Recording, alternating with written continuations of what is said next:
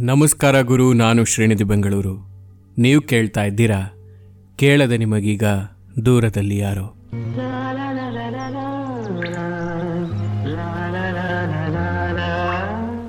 ಈ ಪಾಡ್ಕ್ಯಾಸ್ಟ್ ಸೀರೀಸ್ನಲ್ಲಿ ನನ್ನ ಬದುಕಿನಲ್ಲಿ ನಾನು ಕಂಡಂತಹ ವಿಚಿತ್ರ ಪಾತ್ರಗಳು ಅಥವಾ ವಿಚಿತ್ರ ಸನ್ನಿವೇಶಗಳನ್ನು ನಿಮ್ಮ ಜೊತೆಗೆ ಹಂಚ್ಕೋತೀನಿ. ಆ ಪಾತ್ರಗಳು ನೀವೂ ಆಗಿರ್ಬೋದು ಅಥವಾ ನಿಮ್ಮ ಬದುಕಿನಲ್ಲೂ ಈ ರೀತಿಯ ಘಟನೆಗಳು ನಡೆದಿರ್ಬೋದು. ಸೊ ನಾವು ತುಂಬ ರಿಲೇಟ್ ಆಗ್ತೀವಿ. ಈ ಕೇಳದೆ ನಿಮಗೀಗ ದೂರದಲ್ಲಿ ಯಾರೋ ಸೀರೀಸ್ನಲ್ಲಿ ಮಿಡಲ್ ಕ್ಲಾಸ್ ಕಥೆಗಳು, ಅಂಥ ಒಂದು ನಾಲ್ಕೈದು ಕಥೆಗಳನ್ನು ನಿಮ್ಮ ಹತ್ರ ಹೇಳ್ಕೋಬೇಕು ಅಂತ ಇದ್ದೀನಿ. ಇದು ಮಿಡಲ್ ಕ್ಲಾಸ್ನಲ್ಲಿರುವಂತಹ ಎಲ್ಲರಿಗೂ ಹತ್ರ ಆಗತ್ತೆ. ಅಥವಾ ಅವರು ಕೂಡ ಈ ರೀತಿಯ ಸನ್ನಿವೇಶಗಳನ್ನು ಅನುಭವಿಸಿರ್ತಾರೆ ಅಂತ ನನಗೆ ಅನ್ನಿಸ್ತು. ಸೊ, ಈ ಕಥೆಗಳ ಗುಚ್ಛವನ್ನು ನಿಮ್ಮ ಮುಂದೆ ತಂದಿಟ್ಟಿದ್ದೀನಿ. ಮೊದಲ ಕಥೆ, ನನ್ನ ಮೊದಲ ಸ್ಮಾರ್ಟ್ಫೋನ್.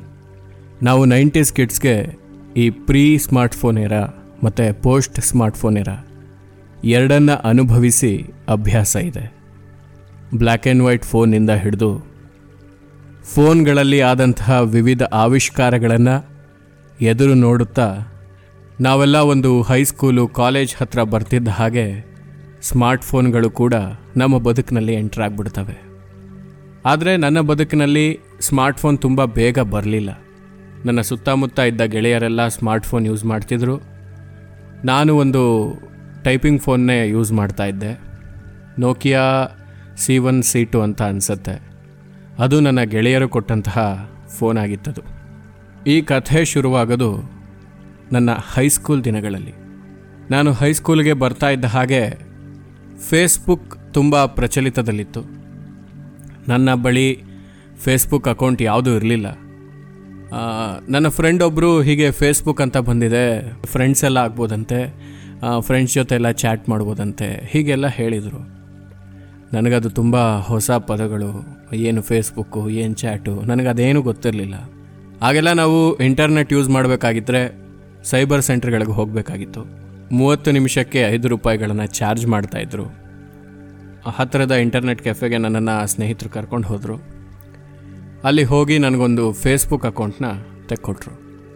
ಆಗ ನಾನು ತುಂಬ ಡೊರೆಮಾನ್ ನೋಡ್ತಿದ್ದೆ, ಸೊ ಅವರು ಡೋರಾ ನಿಧಿ ಅಂತ ಹೆಸರಿಟ್ಟಿದ್ರು ಅದಕ್ಕೆ.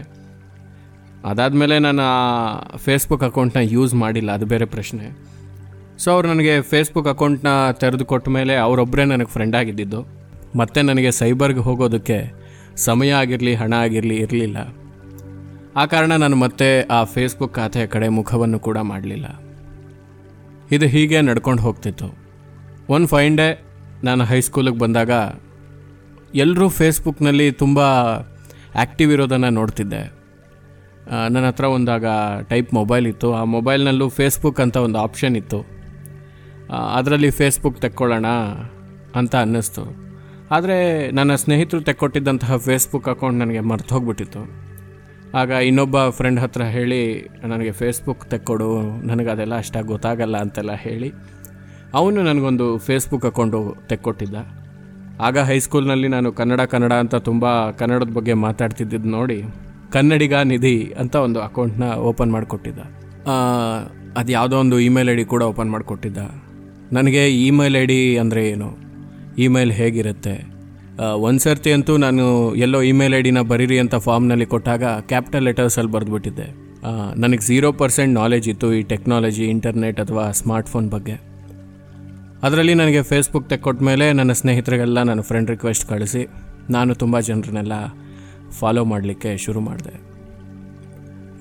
ಹೈಸ್ಕೂಲ್ ಮುಗೀತು. ಎಲ್ಲರ ಕೈನಲ್ಲೂ ಸ್ಮಾರ್ಟ್ಫೋನ್ ಬಂದಿತ್ತು. ನನಗೆ ಯಾವಾಗಾದರೂ ಫೇಸ್ಬುಕ್ ನೋಡಬೇಕು ಅಂತ ಆಸೆ ಆದಾಗ ನನ್ನ ಗೆಳೆಯನ ಮೊಬೈಲ್ನಲ್ಲಿ ಲಾಗಿನ್ ಆಗಿ ಫೇಸ್ಬುಕ್ ನೋಡ್ತಾ ಇದ್ದೆ. ಅಪರಿಚಿತರು ಪರಿಚಿತರಾಗ್ತಾಯಿದ್ರು ಫೇಸ್ಬುಕ್ ಮೆಸೆಂಜರ್ನಲ್ಲಿ ಸಮಯದ ಗಡಿಯನ್ನು ಮೀರಿ ಟೆಕ್ಸ್ಟ್ ಮಾಡ್ತಾ ಇದ್ವಿ. ತುಂಬಾ ಚೆನ್ನಾಗಿ ನಡ್ಕೊಂಡು ಹೋಗ್ತಿತ್ತು. ನಾನು ಪಿ ಯು ಸಿಗೆ ಬಂದಾಗಲೂ ಕೂಡ ನನ್ನ ಫ್ರೆಂಡ್ ಮೊಬೈಲಲ್ಲೇ ನಾನು ಫೇಸ್ಬುಕ್ ನೋಡ್ತಾ ಇದ್ದೆ.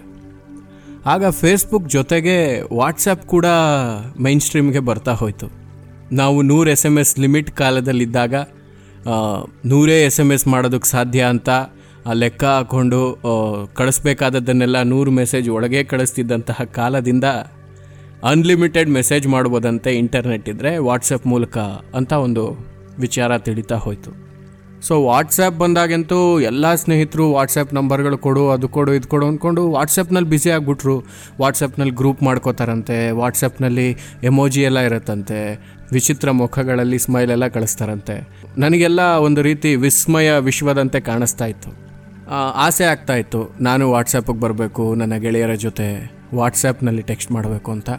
ಆದರೆ ಅವೈಲಬಿಲಿಟಿ ಇರ್ತಿರ್ಲಿಲ್ಲ. ಈ ಮಿಡಲ್ ಕ್ಲಾಸ್ನಲ್ಲಿ ಕನಸುಗಳು ಜಾಸ್ತಿ ಇರುತ್ತೆ, ಆಸೆಗಳು ಜಾಸ್ತಿ ಇರುತ್ತೆ. ಆದರೆ ಈ ಕನಸುಗಳಿಗೆ, ಆಸೆಗಳಿಗೆ ಒಂದು ಗಡಿ ಇರುತ್ತೆ. ಅದನ್ನು ದಾಟಿ ಹೋಗೋದು ತುಂಬ ಕಷ್ಟ ಆಗ್ತಿರುತ್ತೆ.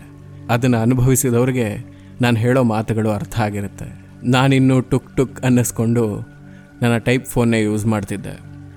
ಇದೇ ಸಮಯದಲ್ಲಿ ನನ್ನ ಫ್ರೆಂಡ್ ಯೂಸ್ ಮಾಡಿ ಬಿಟ್ಟಂತಹ ಒಂದು ಸ್ಮಾರ್ಟ್ಫೋನ್ನ ಕೊಡ್ತೀನಿ ಅಂತ ಹೇಳಿದ್ದ.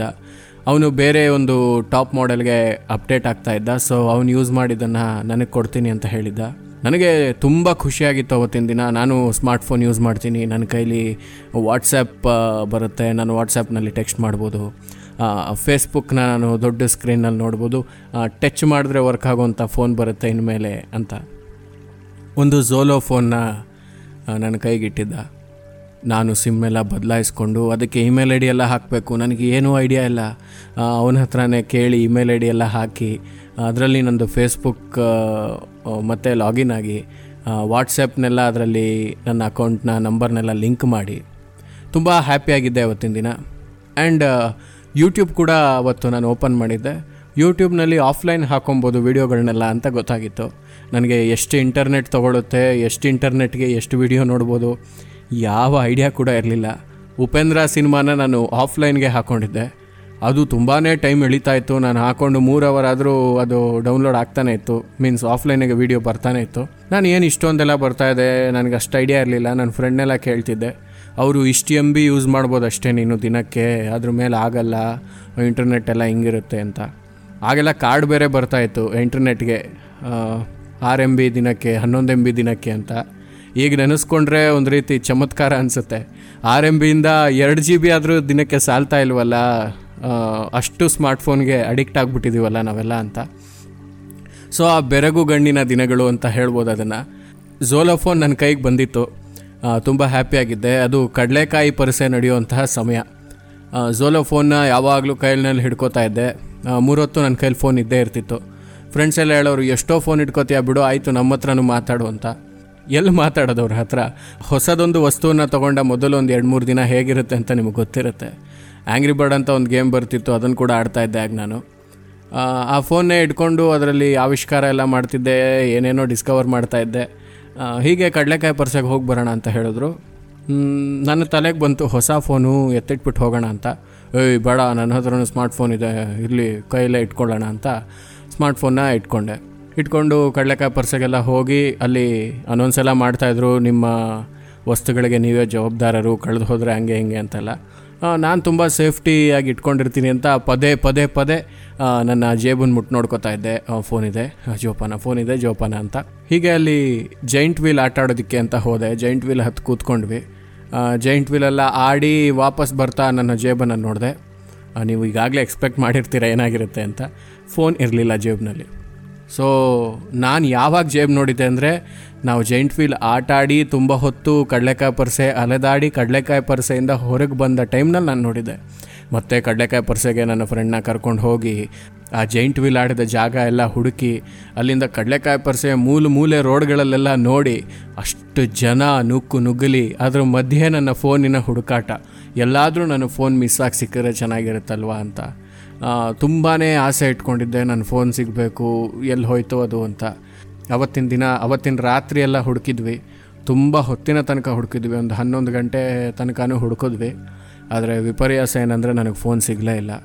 ಆಮೇಲೆ ಮನೆಗೆ ಬಂದೆ, ತುಂಬ ಬೇಜಾರಾಗಿತ್ತು. ನನ್ನ ಫ್ರೆಂಡು ನಾನು ಕೇಳ್ಕೊಂಡು ಕೊಡಿಸಿದ್ದೆ ಕಣೋ ನಿನಗೆ. ಈಗ ಅವನೇನು ಕೇಳ್ತಾನೋ ಗೊತ್ತಿಲ್ಲ, ಹಂಗೆ ಹಿಂಗೆ ಅಂತೆಲ್ಲ ಹೇಳ್ದ.